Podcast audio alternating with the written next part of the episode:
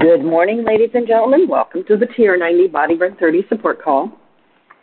This call happens Monday through Friday at this time, which is 6:40 Pacific Time, 7:40 Mountain Time, 8:40 Central Time, and 9:40 Eastern Time. Thrilled to have you along with us. For those of you that do not know who I am, I'm Susan Mann out of Portland, Oregon welcoming you to this call. There's a panel of us that do these calls, and they're to help to support your TR90 efforts. If you ever miss these calls, you can pick them up on an application called SoundCloud or whatever podcast service you use to get your podcast by putting in Frank, F R A N K, Lomas, L O M A S, and either TR90 or Solutions, the digit for anti aging, all pushed together. Um, either one of those could get them to pop up, and they're now archived back more than 11 years. As I said, I was thrilled to have you along with us. We have, um, and if you are listening to this and it's a podcast and you would like to catch us live, if you dial into 712 775 8972, and when it prompts for the code, excuse me, put in 910022. You can join us live, and we would be uh, thrilled to have you along with us. With that being said, that TR90 program when you're first starting out is your good, clean, lean meal a day, two shakes a day, three snacks a day, 30 grams of protein and at least three of those meals, taking your supplements 15 to 20 minutes before a meal if it's possible. If it's not, do take them with your meals, still work, not quite as effective as it would be and efficient as it would be if you could take them beforehand. With that being said, um, 30 minutes of moderate to heavy exercise at least five days a week is part of this lifestyle change that you're doing. Seven plus servings of fruits and vegetables that gives you macronutrients, micronutrients, and fiber. Guys should be getting about 45 grams of fiber for good digestive health, and ladies, we need about 32 grams of fiber for our digestive health. So that is something more to keep in mind, along with the sleep, which should be between seven and nine hours of sleep uh, nightly. When your body goes to sleep, it does a whole bunch of what I like to call system resets that actually help set you up for being really um, on top of your program and in a good mindset to make good decisions going forward. And planning and consistency seems to be the key with this. Drinking plenty of water to stay hydrated or fluid, depending on um, what your choice is. Plain water is best, but you could be drinking tea, you could be drinking other fluids. They do count towards your overall total. You should be getting about one ounce of fluid for every two pounds that you weigh. If you're in a humid area or if you're exercising heavily, you'll need to increase that significantly to offset what you're losing in body moisture. And with that being said, today I am sharing some information that helps support that TR90 lifestyle with um, going into some of the science behind why our program is set up the way it is. It's out of a book that's called Fat Chance Beating the Odds Against Sugar, Processed Food, Obesity, and Disease.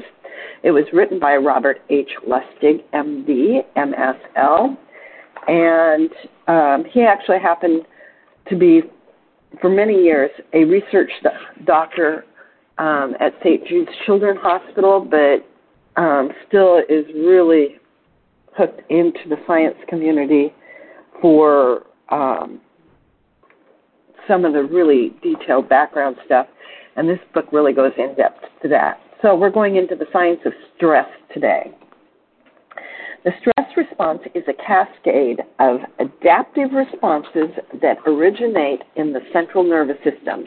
When an individual perceives stress, anything from a plane crash to a calculus test, the body interprets and processes the threat in an area of the brain called the amygdala. From there, the amygdala switches on two other systems. First, like a game of telephone, the amygdala tells the hypothalamus, which tells the pituitary, which tells the adrenal gland to release cortisol. In an acute situation, cortisol feeds back on the hypothalamus to stop further secretion, and its effects would be short, term and limited. I escaped the lion. Ah, sweet relief. Time for a nap. This is the negative feedback loop that should protect the brain and the body from prolonged the detrimental cortisol exposure. The second, the amygdala activates the sympathetic nervous system, or the SNS, raising the heart rate. Both cortisol and SNS raise blood sugar and blood pressure to prepare the individual for meeting and adapting to the stress. These systems should shut off after the stress has passed. However, either chronic stress or heightened responses to stress due to ineffective coping strategies will unleash a long term cortisol cascade in these prolonged stressful situations. The cortisol is unregulated. Why doesn't the cortisol feed back in the state of chronic stress to control its own release? This is one of the biggest questions in science today. Apparently, the amygdala's ability to perceive the cortisol signal becomes reduced in response to the excess cortisol supply. Chronic exposure suppresses the negative feedback of cortisol on the brain. How and why this happens is still unknown. Whatever the mechanism, it's a vicious cycle. Stress breeds more cortisol, which in turn breeds more stress. Stressed is dessert spelled backwards. Well, we all know this one. Over several years, prolonged cortisol leads to excessive food intake, and not just any food. Human research shows that cortisol specifically increases caloric intake of comfort foods, those with a high energy density or high fat and sugar content. Your spouse is late and the kids won't stop whining, break out the Ben and Jerry's. What predisposes certain people to stress induced eating? For one thing, it's not the stress itself, it's the response to the stress. Stress, like art, is in the eye of the beholder. The level of stress can have varying effects on different people. The perception of chronic stress causes increased caloric intake of comfort foods, but only among those with high cortisol reactivity. People who are stress eaters exhibit significant increases in insulin, weight, and cortisol at night. Normally, the time for cortisol to be very low during, excuse me, a stressful period. My colleague, Elisa Epel, at the University of California, San Francisco, showed that those subjects who generated the greatest amount of cortisol in response to a psychological stressor also consume the greatest amount of high fat, sugary food. Stress also has been postulated to play a role in me- metabolic syndrome in childhood, a time when eating patterns and fat cells are being programmed. Stress may affect food intake in several ways. One outcome of stress is reduced sleep, which is both a contributor to and consequence of obesity. We're all getting less sleep than we used to, especially children, um, Janie included, which I mentioned at the top of um, Thursday morning. BMI increases over time among short sleepers, and just because you sleep less doesn't mean you're filling your waking hours with exercise. At the biochemical level, acute sleep loss is associated with elevations in markers of the sympathetic or systematic inflammation and signs of metabolic syndrome. Sleep deprivation has been shown to increase cortisol and reduce leptin, and in doing so, mimic starvation and hunger. At the brain level, sleep deprivation increases the hunger hormone ghrelin, which increases the value each of us puts on food and also activates the reward system, making you eat even more chocolate cake. Conversely, poor sleep is common among obese individuals. This is in part because of the high BMI and is a strong predictor of obstructive sleep apnea, which due to retention of carbon dioxide appears to make obesity even worse. And if you are somebody who snores, I would highly recommend getting a sleep study done. And they usually they have several different things, but one of which is getting a CPAP so that you can sleep at night. Um, that was something my husband actually struggled with and is common in his family. The role of stress and cortisol in eating extends from psychologic to pathologic and from overeating to undereating. When I was a pediatric resident working 36 hours out of 48 hours, our group was divided into two cohorts those who hit the cafeteria and those who lived on coffee.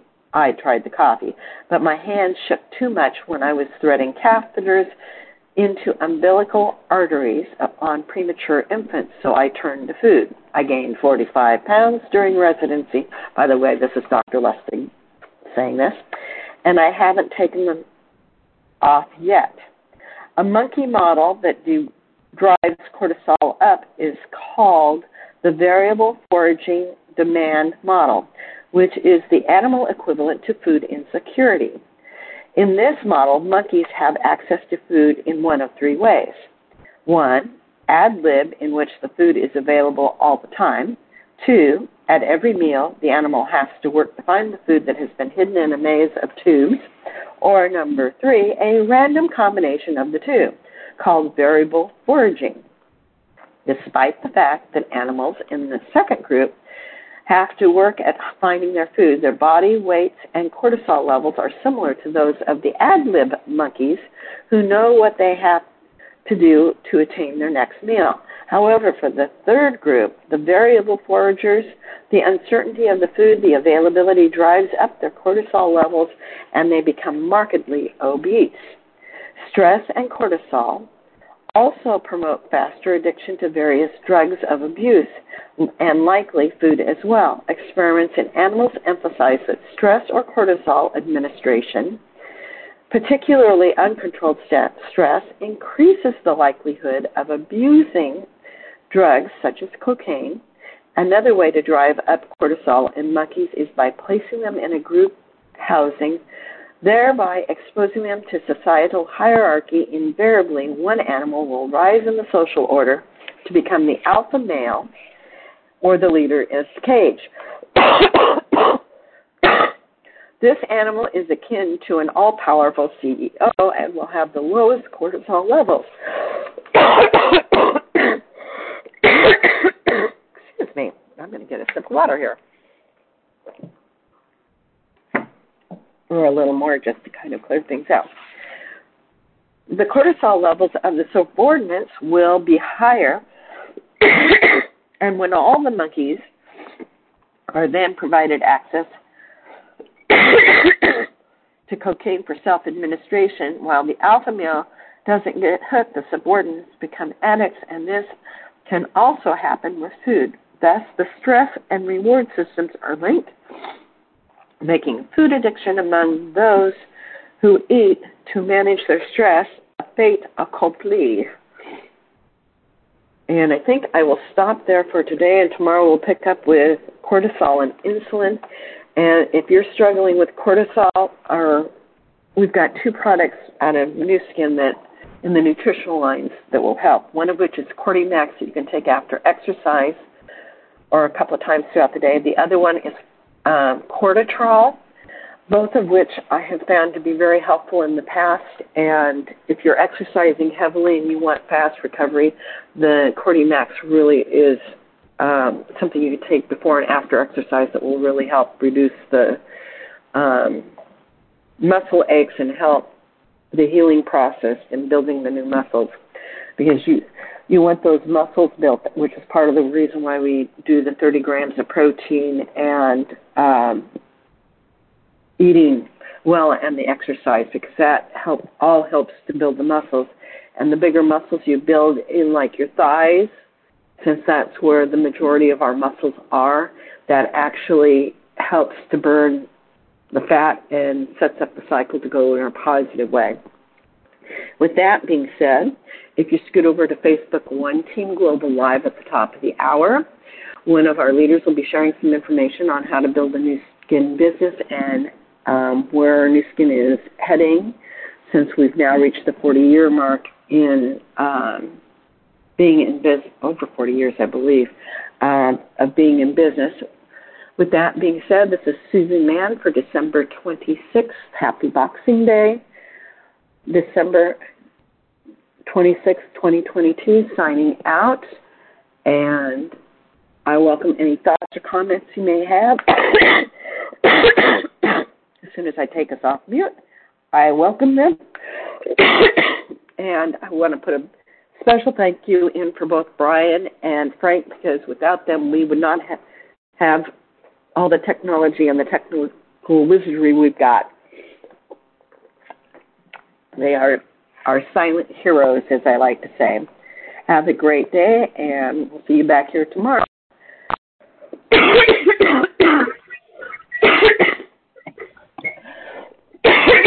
oh, goodness. I got something raining down the back of my throat that's not making me happy. Are you okay now?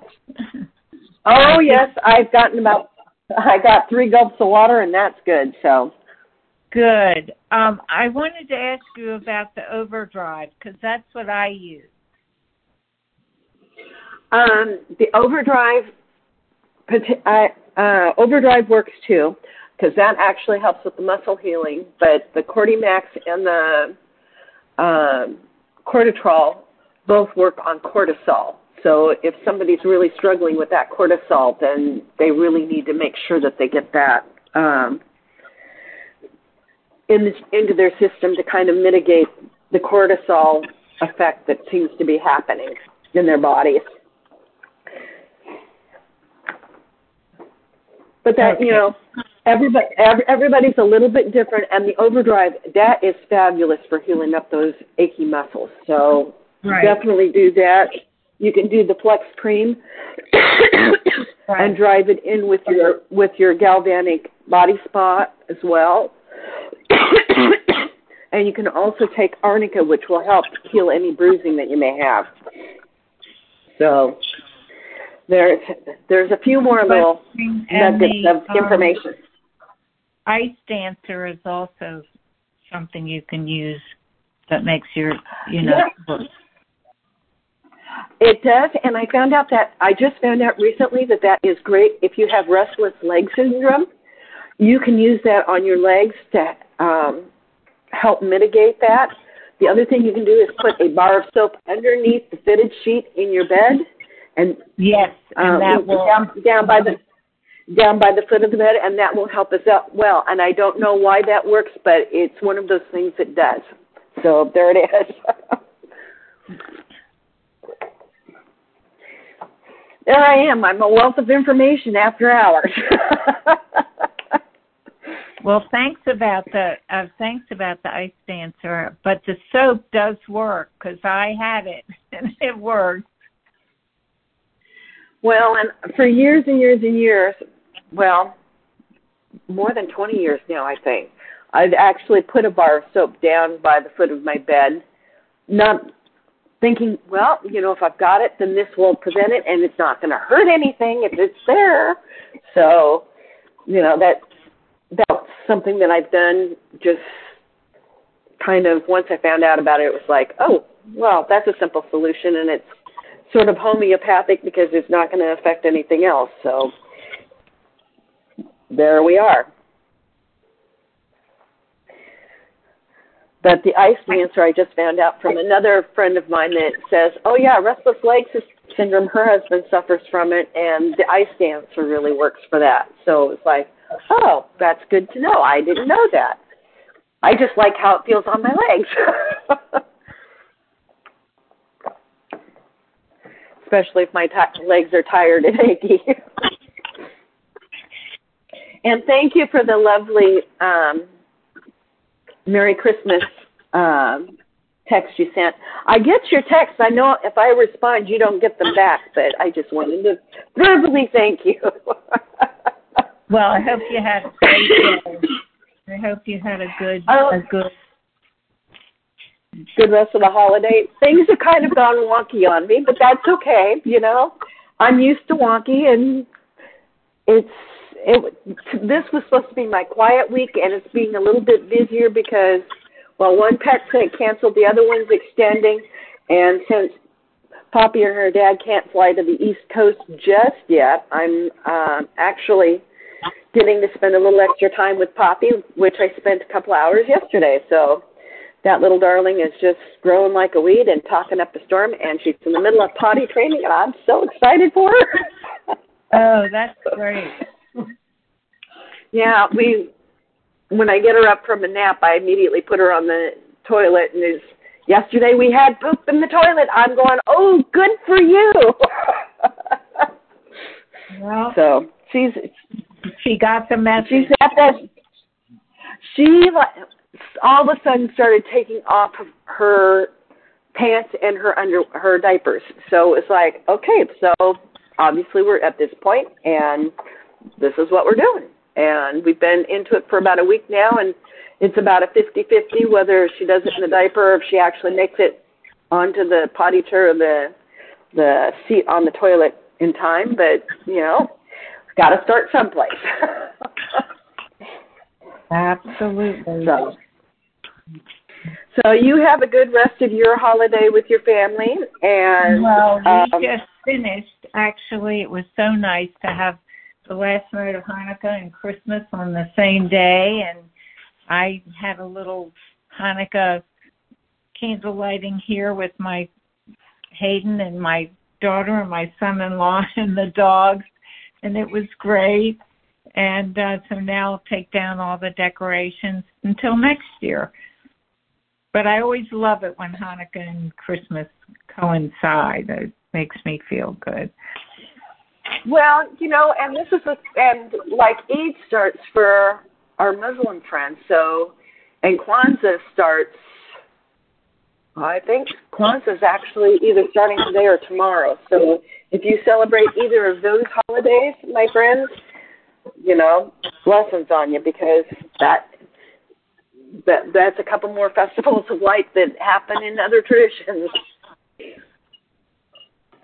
So with that being said, I'm going to let everybody go. Facebook's already started, and I wish you a great day, and we'll see you back here tomorrow. Have a great day, everyone. Thank you. Same to you.